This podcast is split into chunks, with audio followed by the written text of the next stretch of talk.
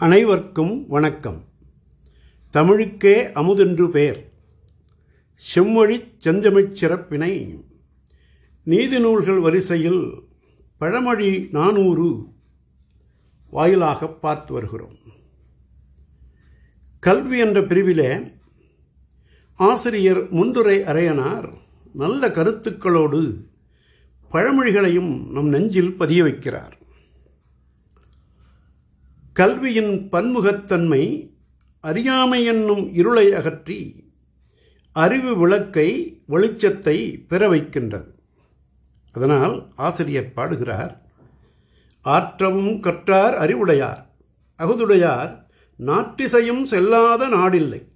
அந்நாடு வேற்று நாடாக தமவேயாம் ஆயினால் ஆற்றுணா வேண்டுவது இல். பாடல் மிக அருமையான வெண்பா.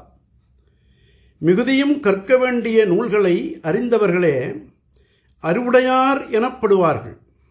அந்த அறிவினை உடையாரின் அந்த அறிவினை உடையாரின் புகழ் நான்கு திசைகளிலும் பரவாத நாடுகள் இல்லை. அந்த நாடுகளெல்லாம் அயல் நாடுகள் ஆகா அவர்களுடைய நாடுகளே ஆகும். ஆகவே அப்படி இருந்தால் வழியில் உண்பதற்கு கட்டமுது அதாவது கட்டுச்சோறு வேண்டியதில்லை. கொண்டு போக வேண்டியது இல்லை என்கிறார்.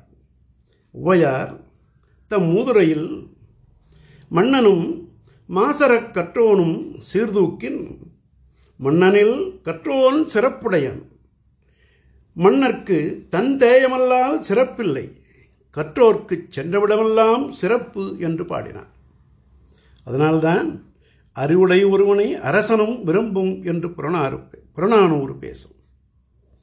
அறிவுடையோர் செல்லுகின்ற இடமெல்லாம் அங்குள்ள அறிவுடையோர்களால் வரவேற்கப்பட்டு வேண்டிய நலன்களையெல்லாம் வேண்டியவாறே பெறுவர். ஆதலால் வழியிடையில் வைத்து சாப்பிடுவதற்கு கட்டுச்சோறு வேண்டியதில்லை என்கிறார். கல்வியின் சிறப்பை இப்பாடலில் கவிஞர விளக்குகிறார். அதனால்தான் திருவள்ளுவரும் கேடில் விழுச்செல்வம் கல்வி என்றும் யாதானும் நாடாமால் ஊராமால் என்னொருவன் சாந்துணையும் கல்லாதவாறு என்றும் போற்றுவார். நாளடியார் கல்வி கரையில் கற்பவர் நாள் சில என்கிறது. கல்வியை கைப்பொருள் கொடுத்தும் கற்க கற்றவின் கண்ணும் ஆகும். மெய்ப்பொருள் விளைக்கும் நெஞ்சில் மெலிவிற்கோர் துணையுமாகும் என்று சிவக சிந்தாமணி போற்றுகின்றது. உற்றுழி உதவியும் உருபொருள் கொடுத்தும் பிற்றநிலை முனியாது கற்றல் நன்றே என்றும் அறிவுடையோன் ஆறு அரசனும் செல்வம் என்றும் கீழ்ப்பால் ஒருவன் கற்பின் மேற்பால் ஒருவனும் அவன்கண்படுமே என்றும் புறநானூறு சிறப்பித்து கூறுகிறார். இப்பாடலில் வரும் பழமொழி நாட்டு மக்களின் வழக்காற்றில் உள்ள இன்னொரு பழமொழியையும் நமக்கு நினைவூட்டுகின்றது.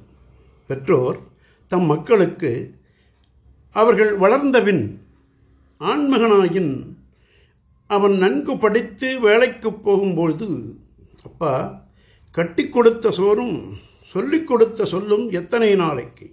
ஆகவே இனி நீயே உனது உழைப்பின் மேன்மையால் உயர்ந்து பிறர்க்கு நீ சொல்லிக் கொடுக்கும் அளவு முன்னேறி வாழ வேண்டும் என்ற அறிவுரை அறிவுரை கூறி அனுப்புவார். பெண்மகளாயின் திருமணம் ஆகி கணவன் வீட்டிற்கு செல்லும்போது மா கட்டி கொடுத்த சோறும் சொல்லிக் கொடுத்த சொல்லும் எத்தனை நாளைக்கு? ஆகவே நாங்கள் கொடுத்த கல்வி அறிவுரையெல்லாம் இருக்கட்டும். இனிமேல் கணவனுக்கும் அவர்கள் பெற்றோர்க்கும் ஏற்ற வகையில் நடந்து கொள். குடும்ப உறவை எவ்வாறு அன்போடும் அறிவோடும் புதுப்பித்து ஆதரவாக இருக்க புரிந்து கொண்டு அதன்படி நடந்து கொள். சூழ்நிலைக்கேற்ப உன் வாழ்க்கையை உன் குடும்பத்தை உயர்த்த வேண்டியது உன் பொறுப்பு என்று சொல்லி அனுப்புவர்.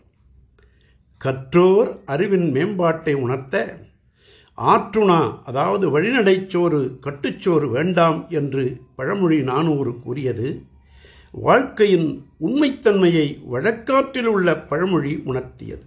நன்றி வணக்கம். நாளையும் சிந்திப்போம். வாழ்க வையகம்.